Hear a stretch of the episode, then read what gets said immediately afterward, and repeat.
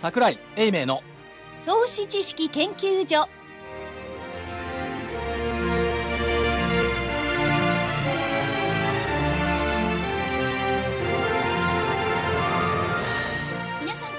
にちは。こんにちは。桜井英明の投資知識研究所の時間です、えー、桜井所長は今日もお休みということで、えー後ほど、はい。この後電話をつないで元気な声をこの番組は休んでます。けど、聞かせてもらいたいと思います。日本のどっかではい頑張ってますよね。頑張ってます。ははいい。えーそしてスタジオには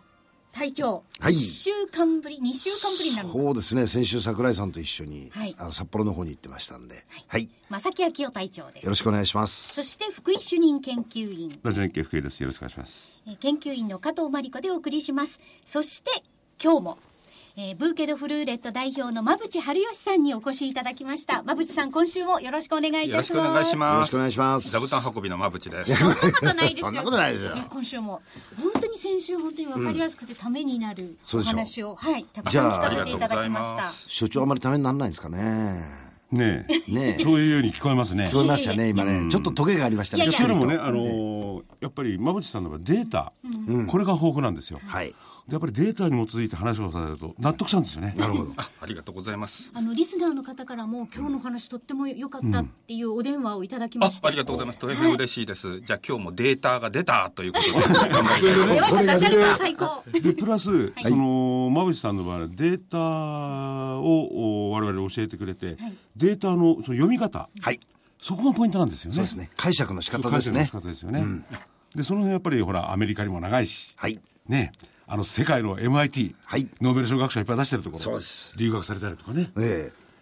で、ファンドマネージャーともね、結構あのー、長い、古いお付き合いがあるんで、あはい。そういう点ではね、非常に参考になる意見が多いと思いますね。ありがとうございます。はい。ちょっと褒められすぎて逃げたくなってきましたけど。あの、こういうこと言うとリスナーの皆さんには非常に申し訳ないと思うんですけどもやっぱりなんか数字が出てきたつまりデータが出てきたらそれを自分なりにこう読むっていうんですかね、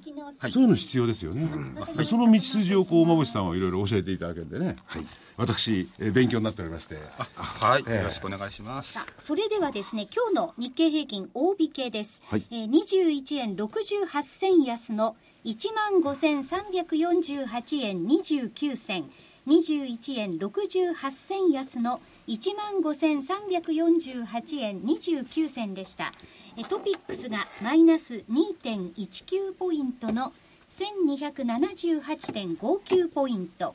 出来高が概算で19億3195万株。売買代金が概算で1兆7415億円。値上がり銘柄が705値下がりが954変わらずが155銘柄でした。という結果でございます。あのー電話が今所長とつながってますので、はい。所長。桜井所長。桜井でございます。あよろしくお願いします。すいません、ずっと留守してまして。ああの今あのいかに、えー、馬淵さんが素晴らしいかということを そうでしょ？我々話しておりまして、そうでしょ？ええ。だからやっぱり日興証券出身者って素晴らしいってことですよね。それでその時にね、あのー今は、今はなき日興証券の。でその時に、はい。えー隊長がですねい。かにいい加減なことを言ってるかって誰かのこと言ってましたよ、あ、そうですか？ええ。そんなことないですよね、そんなことないですよ。僕はあのいつも所長の味方ですから。ありがとうございます。おかしいな、雰囲気が。いやそう、今はあれですよ、あの、土曜日にラジオ日経の沖縄のセミナーがあるんで、はい。え沖縄の観光経済の研究をしておりまして、ねやっぱりでも、アジア系の人多いですね。えまあ我々も含めてねいやいや、そうですね、日本以外のアジア系の人。以外のね、ええ先週の札幌も多かったですよね、所長ね。だからまあ、どうして正木さん知ってるんですか？あ、そうかそうか、一緒にいたんです。冷たい。やっぱりあの中国とはいか韓国の方ですか、そうですね。ええあと台湾。台湾はいはいそうですね多いですね。うんまあ日本にね去年なんか1000万人以上来てるわけですからねねそそれとまあ、あの先週北海道、今週が九州、沖縄って来てますけど、海外もそうですけど、国内の人が多いですね。うん。暇なやつがいますね日本には。いやっていうか、どっちかっていうと、関西の人があちこち多いようなイメージがあるんです。ああ。それはあの当然か、まあ、暇ではないんですけど観光ということで皆さん行かれてるんですか？観光とかで、はい。あのこう言葉を聞いてるとね、はいあの普通のその東京の言葉よりは関西の言葉の方がこう、うん目立つような感じがするので、あーまあ、そうなのかなという感じがしますけどね。関西の方っていうのはね、僕の偏見かどうか、元気な方多いですもんね。元気いいですよね、確かにね、皆さんそれ。は言えます。うん。それは言えます。ね、で、今は沖縄にいて、えーその観光とかそういうのをおいろいろお調査されてると。沖縄観光経済と、はい結構ね、沖縄でもね、そのプロ向け市場に上場しているステーキ屋さんとかあるんですよ。うーん、あはははは。だからそういったところもちょっと見てこようとは思っておりますけど、うん。まあ、なかなか見られないですよ、沖縄の企業って。まあ、そうですよね。はいうんでもいろいろあの面白い企業が本当あるらしいですよね。ありますよね。ええ、そういうのっていうのは地元の証券会社さんがいろいろまああなんかやってるんですか？どうでまあね、上場は結構あの大手とかが多いんですけども、ええ幹事はですね、ただ、リテールは地元の証券会社のシェアが7割以上っていう、すごい地域なんで。まあ、地元の沖縄証券という会社があるんですけども、はいはい。沖縄証券のリテールのシェアって75%ぐらい多分あるはずなんですね、地元で。多いですね。だから圧倒的な強さを持っているはい。っていうことですよね。うーん。で沖縄証券の人たちは確かあのラジオ日経を毎日聞いてくれてるはずですよ。じゃあ今日も聞いてくださってるでしょうかね。そうだ、ま、前はあの名護の支店の若い営業マンなんかもう必死にラジオを聞きながら営業をやってたんです。おお。嬉しいですね。まあ、今はあのインターネットとかでね、あの情報は拡大してきてますけどね、うん。でもそういうそういう縁があるみたいですね。ね。でもあの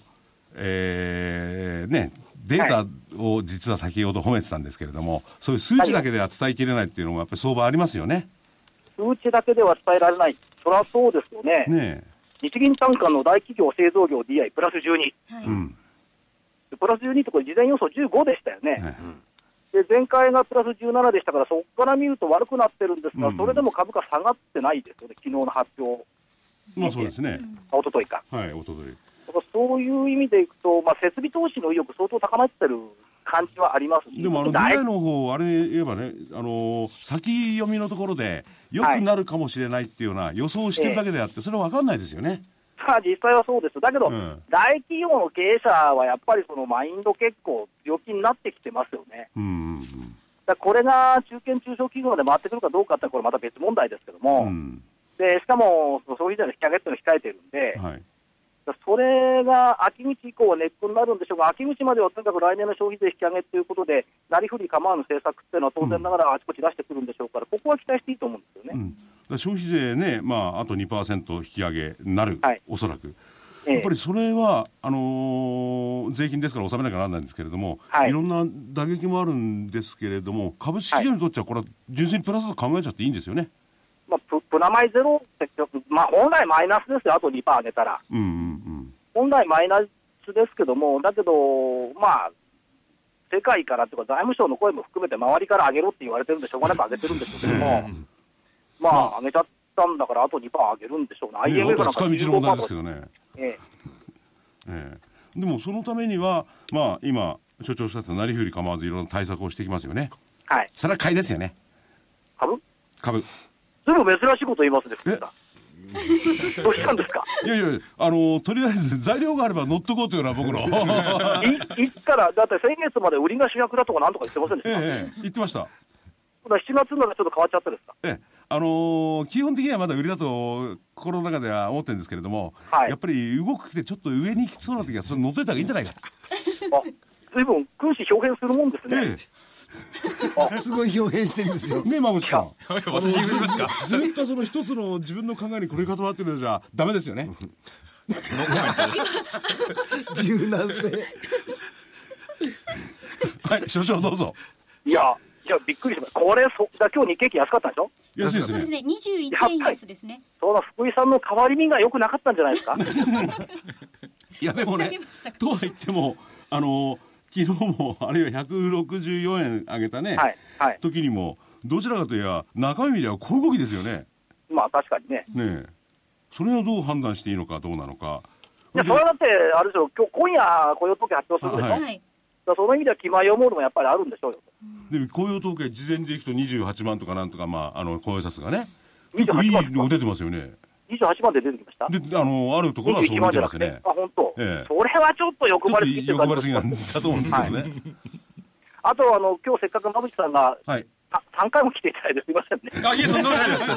もう何回でも。ずっとでも。実は馬渕さん、この場、あの、座を奪うつもりでいますからね。はい。えーどどうぞどうぞ。あの、まぶさんに伺いたいんですが、自信だね。えーままぶさんに伺いたいんですが、はい。あのーダウと S&P ってこれ高値取ってきてるじゃないですか。はい。ジャスダックってこれ、これから高値取りそうですか、どうですか？ナスダックですか？いや、ナスダックごめんなさい。はい。ナスダックは、あの、まあ、IT バブルの時との勝負なので、えーあと5、6%ですよね。えかなりハードルが高いんですけど、はいまあ、このまま抜けていくとは思います。はい。それ、これで、ナスダックが高値取った後の風景っていうのはどんなの想像してたんですか？そうですね、あのー今はどちらかというと慎重な見方が多いので、一、はい回高値を取ると、その後一休みが出るのかなという感じはあります。ただ流れとしては、はい。僕、来年の前半ぐらいまでは強気なんですけども、ええ。あの経済の回復に伴って、えーはい。い、いんではないかと。はい。で大型だけではなくて、やはり小型進行もいいだろうということで、はい。ナスダックが、えー最終的には伸びていく形になると思います。あと、あのーニューヨークダウですけども、はい。値傘の銘柄群って年初来高値まだ取ってない銘柄結構ありますよね。そうですね、はい、だから、ビザとかゴールドマンとか IBM とか、ボーイングとか、この辺の値傘が直近ちょっと上げ始めてきてるんで、新高値というイメージがあるんですけども、はい、この人たちに起こることっていうのは、セクターで見ていくと日本でも起こってくるんでしょうかね？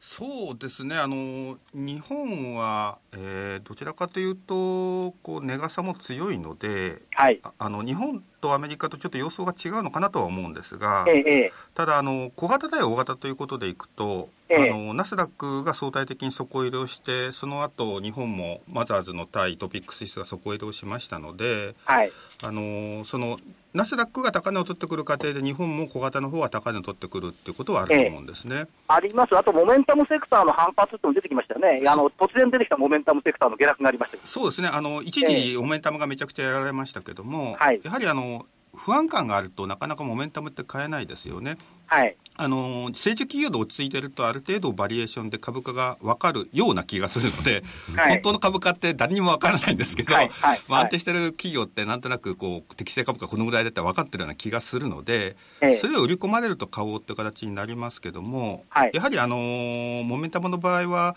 よく言えば夢がある。はい。悪く言うと確固たるストーリーがないということですから、はいはいえーみんながこう自信を失って心理が暗く傾くと売られた場合にどこまで売られれば適正かってなかなか見出しにくいわけですよね。はい。それが今、あのー投資環境の明るさ、心理の明るさというところで挽回に入ってますので、はい。でアメリカでもナスダックが高値抜けてくるということになると、日本でも、まあ、心理的にもかなり支援要因になると思うんですね。なるほど。はい、じゃあ、それは多少期待感持っててまだいいってことですね。そうですね。ただ、はいあのやっぱり完全な一本上司ではなくて、はいあの世界的に不安を持っているところはありますので、ええまあ、常に高値で危ない危ないって言ってる間の方が値段持ったりはするんですけども、ええただあのやはりそういった警戒感健全な警戒感を伴って、まあ、二審一体とか三審一体という形の繰り返しだと思いますね。なるほど。はいわかりました。えっ、これはねと、、健全な警戒感が必要でしょ？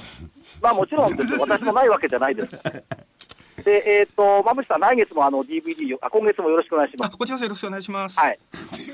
はいそ それと、えっ、と、スケジュール言っていいですか？どうぞお願いしますはい。えっ、と、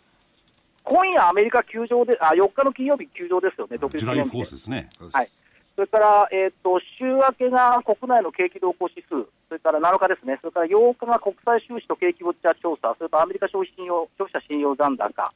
えー、9日マネーストック、これ依然伸びてますよね、正木さん。伸びてます。こいつが伸びてる限りはあんまり心配はないと思うんですが、きあの基本的基調はそう思ってます。ですよね。その割には結構黒田さんだ、ああだこうだ期待する人多いんです。え期待は、期待過剰ですよ。やることやってますよね。はいそれから10日の木曜日、都心のオフィス、空室率、路線化も全部戻ってきましたもんね。うん。空室率も低下してきてますし、それから機械受注とおアメリカの卸売代行、中国の貿易収支、えー、と週末はもう早くもオプション S q がやってきます。あっという間に1ヶ月は過ぎあますねっという間に1ヶ月。まだ東京雨でしょ、まだ。いえ、降ってませんあ、曇りですか？あれ、沖縄の方はどうなんですか？いや、ピーカン34度。あもう梅雨明けしてますからね。これ放送中にじりじり焼けて痛いんですけど。ということで、来週の見通しいきます。はい。はい。えっ、と、先週と同じで、はい。えっ、と一応ろ、ろく6月の月足要請基準にしておきます。1万4935円、はい。下上が1月の S q 値1万5780円、このレンジに多分入ってくると思います。はい、じゃあ引き続き、えー、来週の見通しは継続ということで、下が1万4935円、6月の月足要請基準、上限が1万5784円、1月の S q 値ということで、そうです。はい、わかりました。えっ、と、沖縄でこの放送を聞いている方がおられましたら、土曜日はあのラジオ日経のセミナーがございますんで、ぜひおいでいただければと思います。2つか3つは席用意しておきますから。あそんなこと言って、あのー席が埋まっちゃったら大変ですよ。だから2つか3つって言ってるじゃないですか。ケチくせえな。それはもう所長の力で、ね、舞台の上でも上がっていただいて皆さんに。えっ、と、金本と、はい小渕はと、えー、もう一社どこでしたっけ？オフトエレクトロニクスか。の予定です、IR は。皆さん社長がご出席なさるんですよね。どこ？え、あの、その会社は。あ、金本は違うか。金本は違うんです違いますね金本。は社長じゃないと思いますよ。ええ広報課長だと思います。そうですね。はい。ええ。楽しい話が聞けますよね。えいろいろ力強い話を聞いていただければと思います。それから、正木さん、あの、広告が2つあったでしょ。はい。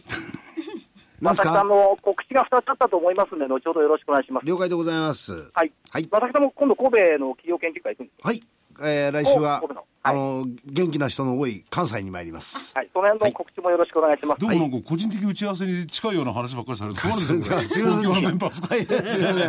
それから、えー、来来週はスタジオにちゃんと戻っておりますので、はい。はい、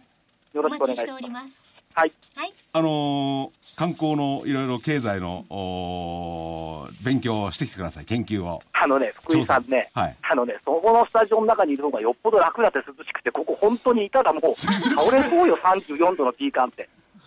あの、熱中症に気をつけてください。かしこまりました。はい。また足で稼ぐね、はい加速のカタリストですので、はい。調査をよろしくお願いします。暑さに負けてるような感じです。僕だけでしょうかね。いやいやはい。いや、本当に体気をつけてくださいね、暑いの。はいありがとうございますも沖縄の方はいつも暑いんだけど。はい、じゃあ、失礼します。はいありがとうございますじゃあ、お気をつけて。えーということですねはい、桜井所長に沖縄ということでね、電話をつないで元気な様子でしたが、まあちょっともしかしたら暑さ負けしつつありましたそね。外にいるんですね。外じゃ電波状況もあるからきっと外に出てくださったんじゃないですかね。電話入るようによく。なるほど。はい。で、あの、いろいろ話をしてまして、あの、馬淵さんにも取材はしてましたね。ねあそうですね。はいはい。ナスダックの話、そうですね、アメリカの話。はい、さっきのお話も整理すると、はい。あの今は業績期待はありますね、日本もアメリカも景気が良くなって、業績期待あるんですけども、一方で金融相場的な感じもあるわけですよね。アメリカは QE3 は縮めてはいますけど、まだ引き締めに入ったわけではないですし、日本は量的緩和の真っ最中、日米とも債券買われて金利低いということなので、で金融相場の示唆があると、さっき申したようなバリュー株。はい。成熟産業でバリが分かってて割安だと分かる株で大型で定位の方に普通来るんですね、でもあのちょっと今の直近利も低すぎると思いますので僕は直近利の修正が日米とも入ると思っていてただそれは景気がいいからだよねっていうことでいうと、まあ、今日の雇用統計の具合もありますけども景気が強いよって方向で出てくると少しその虫がいいというか何でも買っていいという金融相場が少し後退して業績相場気味になるはずなんですね。すると業績がいいんだから、まあ、金融面は少し悪いけど、えー成長にかけようという形になるので値傘で小型のグロース、まあ、一部のモメンタムに来るわけですね。そうするとさっき申したようにナスダックが上抜けてくるとか、マザーズが買われてくるとかそんな形でただあの健全な警戒感がありますから棒上げはないとしても少しそういう小型の方にまた流れが来るかもしれないなという感じで見てます。例えば今おっしゃったあのアメリカあの話でですね。景気がいいっておっしゃってるんですけれども、はい。それは具体的にどういうところから景気がいいとこれ判断できるんですか？えっとですね、はい。あのいろいろな指標が大体強い感じなんですね、長い目で見ると、まあ、どの指標でも取っていただいて並べていただくと右肩上がりが継続はしてるんですけども弱いのは雇用者の数って結構弱いんですよね、あの先月の雇用統計でやっとあのピークを奪還したんですね。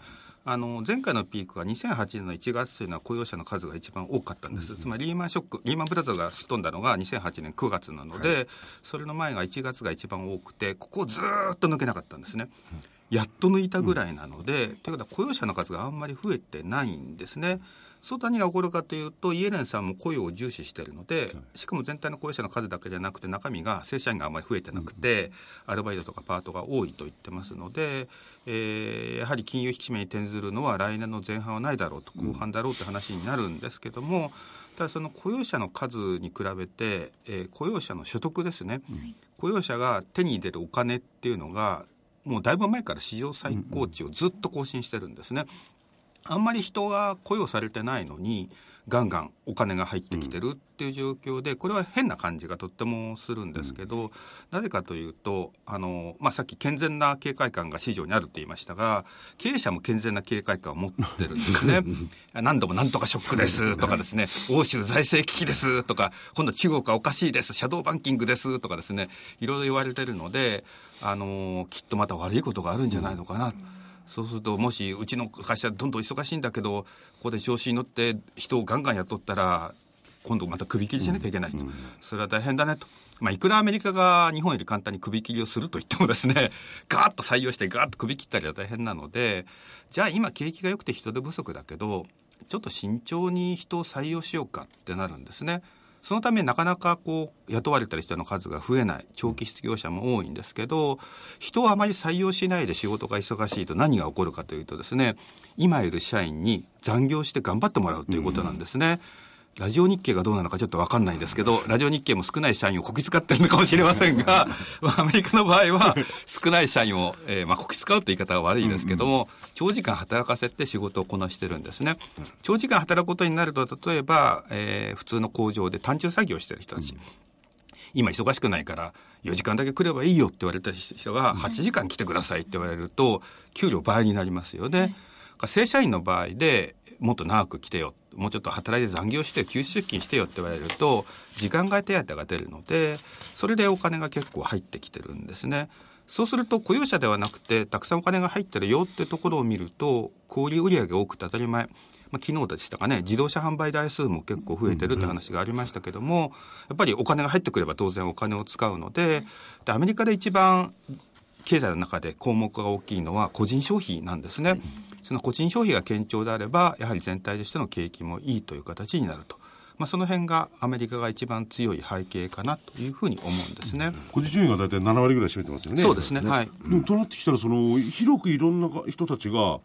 全員がこうお金を得ない限りはなかなか難しいですよね、その個人消費が上がるっていうのはね。そうなんです。あの、はい、だけでね。はいまあ、合計の金額でお金が入ってきてるので、あの結論とすればあのお金が入ってきてる分だけ消費がいいっていうことはあるんですけども、本来消費がどーっと良くなるのは真ん中の層が使う時なんですね。すね。うん、なぜかというと、まあ、貧乏な人がお金もらってもともと貧乏なので、うんうん、そんなに消費のパワーはないんですね。でお金持ちにお金が入ってくると、まあ、それなりに使うんですけど、まあ、お金持ちって人数が少ないですしもともと豪勢な暮らしをしてるのでまあ、別荘を100軒買うとかだったかもしれませんけど、まあ、なかなかそういう変化としては伸びにくいんですね。うん、人数がある程度多くて、ある程度お金を持ってるっていうのは、いわゆるマス、大衆層なので、中間層なので、中間層がぐわっと増えると、えー、全体としての消費が盛り上がりやすいんですね。ただ何年か前の、えー、エコノミストが何か海外の出しだかちょっと覚えてないんですけども、中間層の死みたいなことが言われていて、いわゆる格差が拡大しちゃってるんですね。うんで、これはなぜ起こってるか、アメリカで格差拡大というと、今申し上げたような、超大金持ちが金持ちになってると。うん、えー、つまり働かないのに株持ってるから株が上がって儲かったねとか配当が入ったねとか不動産価格が上がってるので持ってる不動産が上がったよねと。そういう超働かない大金持ちと一般庶民の格差が広がってるっていうのが普通のイメージなんですけどもさっき申したようにアメリカの企業って雇用に慎重なんですよね。うん。はいということは、なかなか仕事が増えない、えー、失業してるかわいそうな人がいっぱいいるんですね。うん、でもたまたま仕事が見つかってる人は長い時間働いてお金をいっぱいもらってるんですね。ということは仕事がない人とある人の間の格差がものすごい広がっちゃってるんです。だ一般の人の間で格差が広がってるので中間層が厳しいんですね。ですから消費のマーケットを見てもあの中間層を相手にしている小売業ってとっても苦しいんです、うん、代表選手が悪い意味の代表選手がギャップなんですね、うん、いやまあ、ギャップはあのニューヨークでユニクロに殴り込みかけられて大変だとかいろいろあるんですけども、ユニクロが新店舗を改装したので、新店舗をボーンと出したので、対抗上、大幅な値引き整理をあのニューヨークでやったりしてるんですが、お客はガラガラとかですね、厳しい状況になってるんですね。だからもうみんなダラーショップ、あの日本で100円ショップみたいな、ものすごい安い方に行っちゃってるか高級百貨店に行っちゃってるか、両方になってしまってるのでその真ん中が抜けてるという部分はそのアメリカの弱点であることは事実だと思います。その辺が今後、その経済全般にどれだけ影響してくるかっていうのは、ちょっと分からない部分ですよね、でもね。そうですね、あのやはり底力が出るには真ん中が元気になってほしいんですけど、そこが一つはまだ課題なのかもしれないなと。だからこそあの株価も暴騰はしませんし、金利も上がってこないっていうのはそういった部分はあるのかなというふうに思いますね。あともう一つの指標、それはどちらかというと上の層だと思うんですけれども、住宅の動向なんていうのもね、そうですね。明確にちょっと見えない感じもする。よくはなってるんでしょうけどね。住宅は販売件数とかですね、うん、あの値段もそれなりに戻ってはきています。うん。うん、実はあの僕がアメリカの見通しで一番外れたのは住宅なんですけども、あの、まあ、リーマンショックで落ち込んだ後戻ってきていて、まあ、一回息切れするのかなと。うんうん、で、量的緩和も縮小してるしということで、あの、住宅はもう少し息切れを見てたんですけども、意外と息切れしてないんですね。ただ、あの、まあ、中身を見ると、あの、集合住宅が増える。はい、つまり、普通の一戸建てがボンボン売れてるというよりは、やっぱり投資用で、ボーンとマンションとか、まあ、日本でいうマンションですねあアパートメントハウスを作って、で人に貸すっていう目的が伸びてるけど本当の意味の住宅がちょっと抑えないんじゃないのっていう月もあったりするのであの手放しでいいわけではないんですが、予想以上に底堅いなっていう感じはしますね。まあ、アメリカリートなんかも強いのであのちょっと不動産全般にあのこれは、えー、もう少し悪いと思ってたのがいい意味で少し見通しが外れてしまったというところがありますね。ところでね話は全然違っちゃうんですけれども、はい、あのアメリカからじ実ながりのアルゼンチンはいはい。デフォルトだ危ない。そうですね。まあ、あのー、あれ、アメリカ企業なんか結構いろいろ金やってますよね。かなりですね、ごちゃごちゃした問題なんですけど、あの、アルゼンチンの根っこが悪くなったわけじゃないんですよね。足元急に財政が悪化したとかいうことじゃなくて、あの、もともと話をアルゼンチンがまとめようとしてたところに、アメリカから無理やり横やりが入ったっていう形ですよね。まあ、いろんな債権者、アルゼンチンの国債とか、あの金を貸してる人たちと話がまとまって、まあ、みんなで我慢しましょうねと。元本負けてちょうだいねって、まあしょうがないんじゃないのって話がまとまってるところで、少数のアメリカのファンドが、いや、全額返せとかですね、いきなり無理を言って、まあ無理を言うやつはほっときゃよかったんですけど、アメリカの裁判所がその通りだとか言ったもんですから、そうすると、あの連中に全額返しちゃったら、あの、利払いできないじゃないか。もしくは、アメリカの裁判所が、この人たち全額返さなきゃいけないから、他の人に金利払ったらダメですよと。全額返すお金なくなんじゃないですか、みたいな話になってるので、めちゃくちゃになっちゃってるんですよね。ちょっとアメリカってそういうところがあると思うんですけど、自分たちさえ良ければとどうなってもいいのかって感じがするんですが、ちょっとそれで手続き上混乱してるという部分はありますけど、うんまあもともとアルゼンチンってデフォルトをもともとした国ですから、で、今更アルゼンチン債券たっぷり持ってます。という投資家はほとんどいないので、まあ過去からのしがらみで昔とした分が残ってるとかありますけど、新規にどんどんお金を突っ込んだとかいうところはないはずなので、まああるとすればかなり、えー、リスクを取ってやったはずなので、まあ、アルゼンチンの問題自体は頭が痛い問題だとは思いますけども、それが他の国とかですね、世界のマーケットに影響を与えるっていうことにはなりにくいと思うんですね。で実は最近ブラジルについて問い合わせが多くて、あのブラジルのレポートも一昨日書いたんですけども、あのやっぱりいろいろご質問いただくのは、アルゼンチンとブラジルってお隣みたいなもんだからブラジル危ないんじゃないですか。ちょっと待ってくださいという感じなんですが、まあ、ブラジルも経常赤字、はい、普段貿易とかいろんなことでお金が流れ出してる国なので、流れ出してる分は海外から投資をしてもらうか、お金貸してもらわないと帳尻が合わないはずなんですね。で、ブラジルの買い入れ残高を見ると、高水準横ばいなんです。うんえー、どんどん増えてるわけじゃないんですけど、で、年間のデータだと去年の2013年までわかりますけども、2012年にほんのちょっとだけ減ってるんですが、高水準横ばいなんですね。とすると、やっぱり借金たくさんあるよね。ブラジル危ないんじゃないの？ってお問い合わせを結構いただいたんですが、実はあのブラジルもえー、いろいろ輸出なんかでお金を稼いでる部分もあって海外に資産とか貸付金を持ってるんですね。で実は今その海外に持っている資産の方が多いんです。純資産、大概純資産と言いますけど、資産マイナス負債を計算すると、プラスなんですね。えー、2000年の途中ぐらいまでこれマイナスだったんですが、プラス転換してますこれどういう形で持ってるんですか？えっとですね、いろんな形があります、銀行が海外に融資をしてるっていうのもありますし、企業が融資をしてるっていうのもありますし、からブラジルの投資家が海外に株式とか債券を持ってるっていうのもあります。あと国は外貨準備っていうことで外貨を持ってるんですけど、今、外貨準備の金額が海外に対する借金の総額より多いんですね。だ全く架空の話をして、海外の投資家がブラジルにわっと押し寄せてきて、借金全部今すぐ返せと。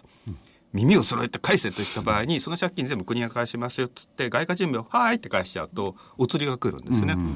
だそういう点で、ブラジルとアルゼンチンを同一するのはちょっと違うので、ブラジルは大丈夫ですよって話をしてます。ただやっぱりあの中南米ってみんな一緒に見えるので、うん、アルゼンチンもブラジルもチリもコロンビアもみんな一緒なんでしょって話になっちゃうんですけど そこはちょっと違うんですね、ね、ちょうどあれですよ。90年代にアルゼンチンの,、あのデフォルトの時に、ちょうど債券やってたんですよね、はい、で結構大変だったんです。よ、はい、でも背景は全く今と違って、はい、今ムシさんおっしゃったようにこれアルゼンチン全部が返しても確か外貨準備は半分残るんですよね。まだ、ね、今でも残ります。残りますよね、はい、だからそういう意味では、前回のところとは全く状況が違うっていうことで、あの、揉めてはいますけど、はい、多分、あの、収まるところに収まってしまうのかなと思ってるんで、比較的市場は、福井さんが言ってるような形で、騒いではいないっていうことじゃないかと思うんですけどね。ね。ええ、まあ、あの、外貨人民半分とか三分の一になっちゃうって大変なことなんですけど、大変なんですけど、はいはい、ただ返してもまだ、あの、アルゼンチンもお釣りが残るっていうことなんですね。はい、ただ、誰からどういう順番に返していくか、うん、誰にどのくらい元本返して、誰にどのくらいリバイアするのかが、はい、いろんな人が勝手に割り込んで、もうぐちゃぐちゃになってるので、そ、ね。うん、そこは、あの、手続き上大変だろうな、というふうに思いますけど、うんだからといって他の国がデフォルトするかとか他の国の株が売られるかとか通貨が暴落するかということになるとそうでもないんですね。はい、ということでアルゼンチン問題はとりあえずまあいろいろ新聞なんか書いてありますけどそれほどのこともないと。そうですね。あの、日本株とかアメリカ株とか為替やってらっしゃる方にとって大問題かっていうとそんなことはないと思いますね。はい、そうしますとねあのアメリカも1万7000最高値気持ちいいですよね、1万7000円。日本は1万5000 343、48か、はい、それで騒いでる。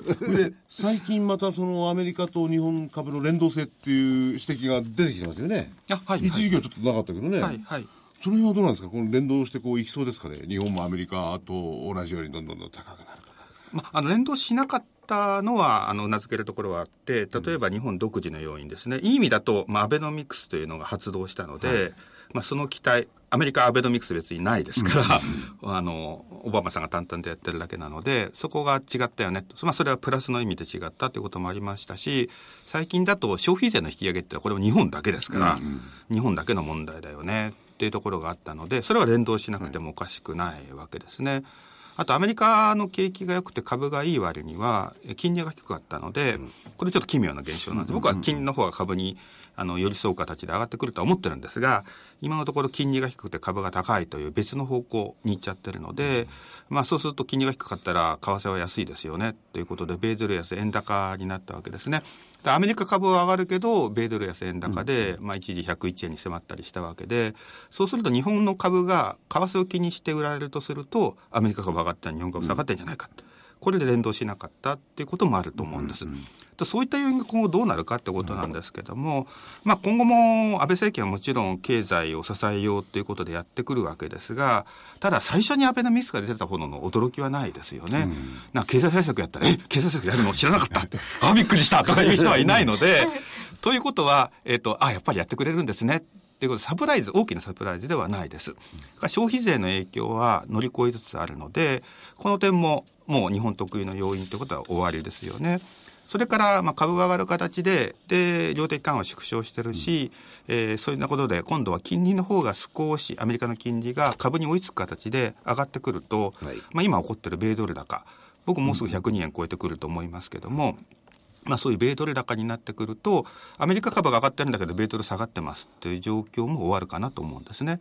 うん、いろんなことが元へ戻ってくるので、うん、まあ、あの、アメリカ株と日本株とぴったり一致するっておかしな話ではあるんですけども、ただ、あの、どちらかというと、日本株と、それからアメリカ株の並行的な動きっていうのは、また少し取り戻されてくるのかなというふうにも思うんですね。うんあとは、なんでアメリカ株と日本株ってこう並行に動くんですかというご質問もよくいただくんですけども、まあ、あの、一言で言うとグローバル化でしょって話なんですが、あの、アメリカの株が上がるとアメリカの投資家が儲かって、じゃあもっといろんな株に投資をしようということで日本にお金が来るっていうのもありますし、経済の結びつきもあると思うんですね。アメリカの経済が良くなると日本からアメリカで物が売れるのでアメリカ日本の経済もそのプラスの恩恵を受けて株が上がるってあるんですが最近奇妙なことにあのさっき申したようにアメリカって自動車の販売も良かったんですけど日本車のアメリカ向けの輸出っていうのがそれに比べてさえなかったんですね。うん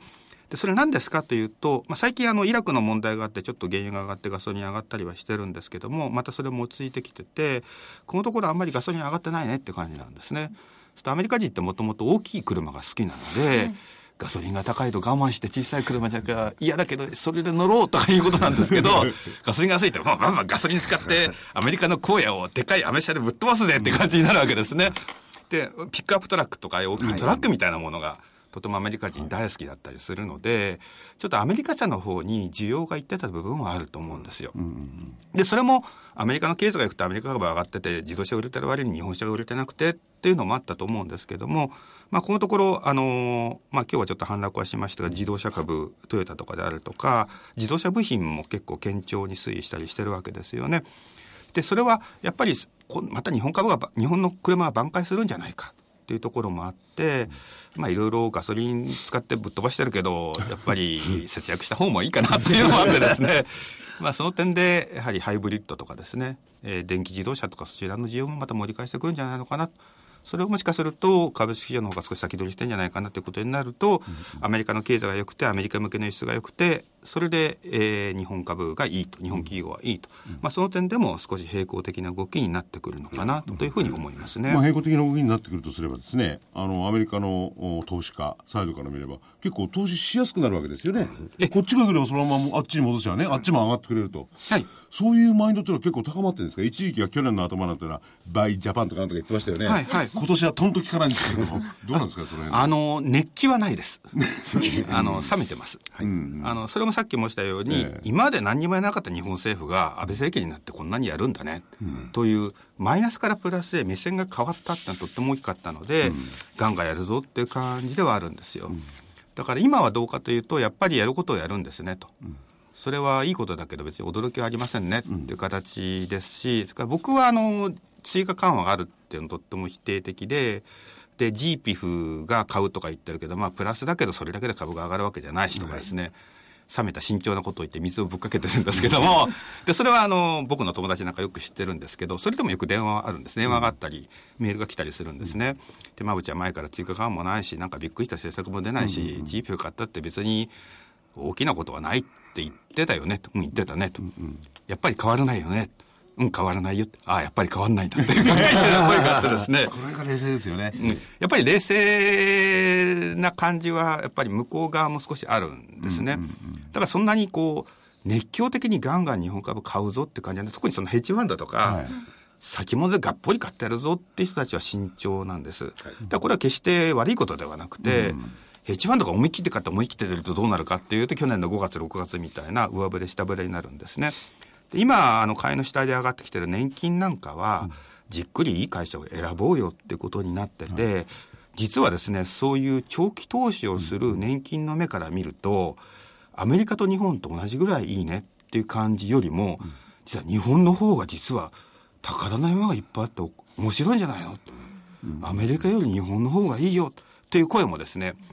実はじわじわと出てるんですね。それは全体論ではなかなか出てこない。全体論で出てくるところあることはあるんですけど、全体論でどういうとこから日本の方がいいって出てくるかというと、PER ですね。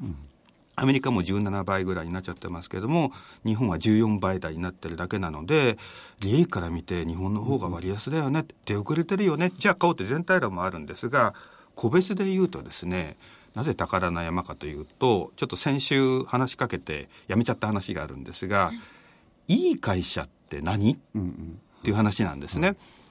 で普通会社いい会社どんな会社がいい会社でしょうっていうと非常にまあ幅が広いですよね利益が出てる会社がいいとか成長してる会社がいいとか、もっと広く言うと従業員を大事にしてる会社がいいとか、従業員を育てる会社がいいとか、社長はカリスマ性があるところがいいとか社会貢献してるところがいいとか女性の登用が多いところがいいとかいろんな意味合いがあるんですね。まあ、それはそれで、あの、人によって考え方も違いますので、いろんないい会社があって、いい会社の考え方があっていいと思うんですけど、やはり皆様のような投資家であるとか、海外の投資家からすると、いい会社でどういう会社？うん、それは株価が上がる会社だよね。そうなりません。まあ、株価になってがっぽり配当で返してくれてもいいし、自社株買い戻しで返してくれてもいいんですけど、儲けさせてくれる会社がいい会社だよね。というになるんですね。どういう会社が儲けさせてくれるいい会社か。いわゆるいい会社も儲けさせてくれるいい会社かもしれないんですね。いわゆるいい会社、利益が良くて、環境に優しくて、人に優しくて、えー、社会貢献もしてて、えー、そういう会社っていうのは着実に伸びていくかもしれないので、株価も着実に上がっていくかもしれないんですけど、海外投資家の目から見て美味しい会社って、いい会社なのに、みんながいい会社だと思ってない会社がいいんですね。うん、あんな会社ダメだよってみんな言ってるか、無視してるんですけど、実はいい会社というものか、今とってもひどい会社なんだけど、いい会社に化ける可能性があるところですね。これが美味しいんです。えー、今いい会社が、さらにいい会社、もっといい会社となっていっても株価上がるんですが、大化けはしないんです。今ダメダメな会社がいい会社になると株価ってドロンと化けるんですよね。そういう会社がいい会社ということだとすると、えー、今悪い会社がいい会社それは一番変わるのは経営が変わることなんです。従業員全部変わるって大変なので、経営が変わるのがいいんですね。今、経営が悪いんだけど、良くなる会社を買おう。こういう考え方があって、アメリカだと、あの、アクティビストという人がいます。はいうんえー、株を買って、私は株主な、もっと経営を変えろガンガン物を言って経営を変えるっていうやり方があるんですけど、最近アクティビストがおとなしいんですね。アクティビストかアクティブじゃないんですね。そうそう、何ビストと言っていいのかよくわからないんですけども、なぜおとなしいかというと、彼らは黙っていても日本の経営が変わるって期待をしてるんです。これは国際的な競争があるので、え日本の経営者が黙っていても目を覚まして変わってくれるだろうっていうのもあるんですが、最近、日本の会社で現金抱えすぎだ。なんとか使えっていう圧力がすごいあちこちからかかってるわけですね。で、実際自社株買い戻しする、増配をする、設備投資をする、M&A をする、そういう会社が増えてるんですけども、誰が圧力をかけてるか、アクティビストだけではなくて、まあマスコミにもそういうことは出てますし、年金もあるんですね。ね GPF がもっと買いましょうと。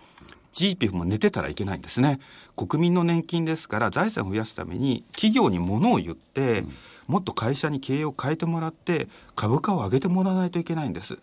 他にも応援団がいますね。例えば、取引所と日経新聞さんが、えー、日経400というのを作りました。ROE を高めた会社はここのインデックスに採用するんですよ。高めなさい。もっと株主から預かって資産有効に使いなさい。まあ、そういうことを直接プレッシャーをかけてるわけじゃないですけども、そういうものを作って、いろんな年金資産が日経400に基づいた運用をするよ。うん、ということは日経400に入ってない株価買ってもらえないかもしれないわけですね。こういう間接的なプレッシャーもかかっている。日本版スチュワードシップというのが出てます。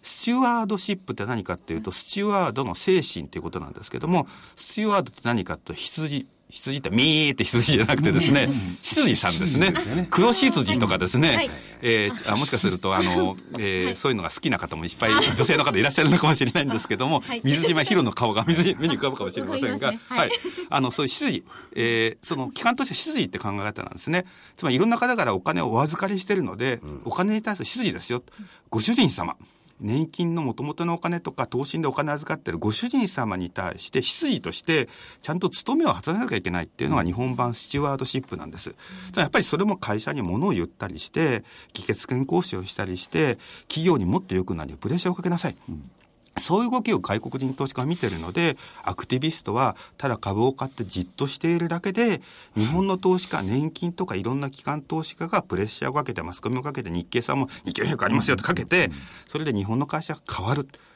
で、アメリカの会社はどうか、もう変わっちゃってる。アメリカは株主がうるさいので、もう経営をガンガン変えている。日本はまだ変えてない。ということは、今悪い会社がいい会社に化けるチャンスがいっぱいあるんだと。これは株式投資って美味しい。今のうちに仕込んどけ。そういうことで日本株は宝の山だというふうに考えてるわけですね。でもアクティビストっていうのもね、あの直近でいろいろ鉄道会社とかあったじゃないですか。あ、はい、はい。諦めちゃってんじゃないですか、むしろ。日本の企業に対してそうでもないんですよ。そうでもないんですか？アクティビストね、うん、そこそこ、あのー、たくさん来てますよ。うんうんうん、ええ。で、対象とする会社もかなりピックアップして、うん、一部も、はい、アクション、アクションを起こしているところもありますね。ありますね。ええ、ただ、あの、今おっしゃったような、あの、その鉄道会社の例などで、日本ってやっぱり風土的にガンガンやりすぎてもダメなのかもしれないねと。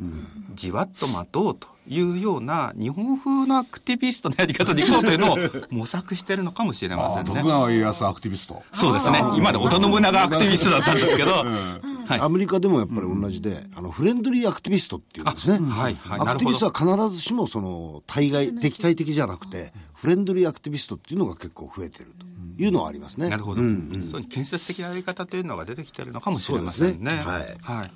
そういう意味で言ったら、まあ、フレンドリーね、えー、家康、アクティビスト。でもい、いろいろ、あの、基礎的な力は日本持ってるから、新しい経営の仕方をすれば、確かに利益出てきますよね、うん、そうですね、現場の技術がとっても優秀だよね。っていうのは、世界の人が認めてるんですね、うん、ただそれがあの経営がうまくいかなくて、経営資源の配分がうまくいかなくて、本当に技術を持ってる人も報われないとか、あのせっかく技術を持ってるのにいい方向に製品作りに結びつかないとか、それはもったいないよね。っていう声があるので、そのあたりがやっぱり変化していくと思うんですね。実はあのアベノミクスの政策もあの、成長戦略で出てて、法人減税をする。じゃあ、税引き利益が増えるね。ジービフが買う。じゃあ、ジービフが買うから株価上がるね、うん。そこで話が終わっちゃってる人が多いんですけども、法人減税っていうのは減税してあげるんですよ。企業にもう少しお金を国から渡してあげるんですよ。でもせっかく渡してあげるんだから、これの使い方をちゃんとしないとどうなるか分かってますよね。こういうことなんですね。ちゃんと経営変えて有効に使うんですか？